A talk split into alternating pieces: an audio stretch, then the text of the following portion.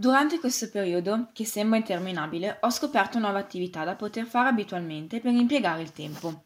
Alcuni giorni mi sono dedicata al giardinaggio, altri facendo attività fisica.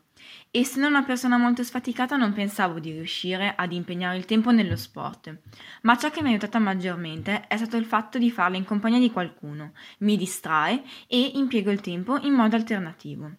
Con i miei genitori, in particolare con la figura materna, ho imparato nuove ricette in cucina e ho preso l'abitudine di farne una ogni settimana, ad esempio come la pizza.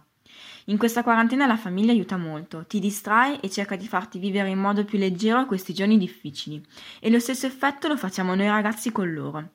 Ciò che maggiormente mi manca, però, è avere un rapporto con altre persone, con gli amici per esempio.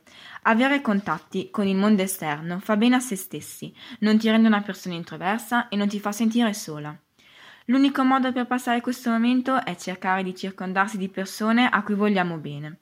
Fare chiamate con gli amici ti distrae e ti fa vivere con serenità, anche se non sarà mai uguale ad avere un contatto diretto con loro.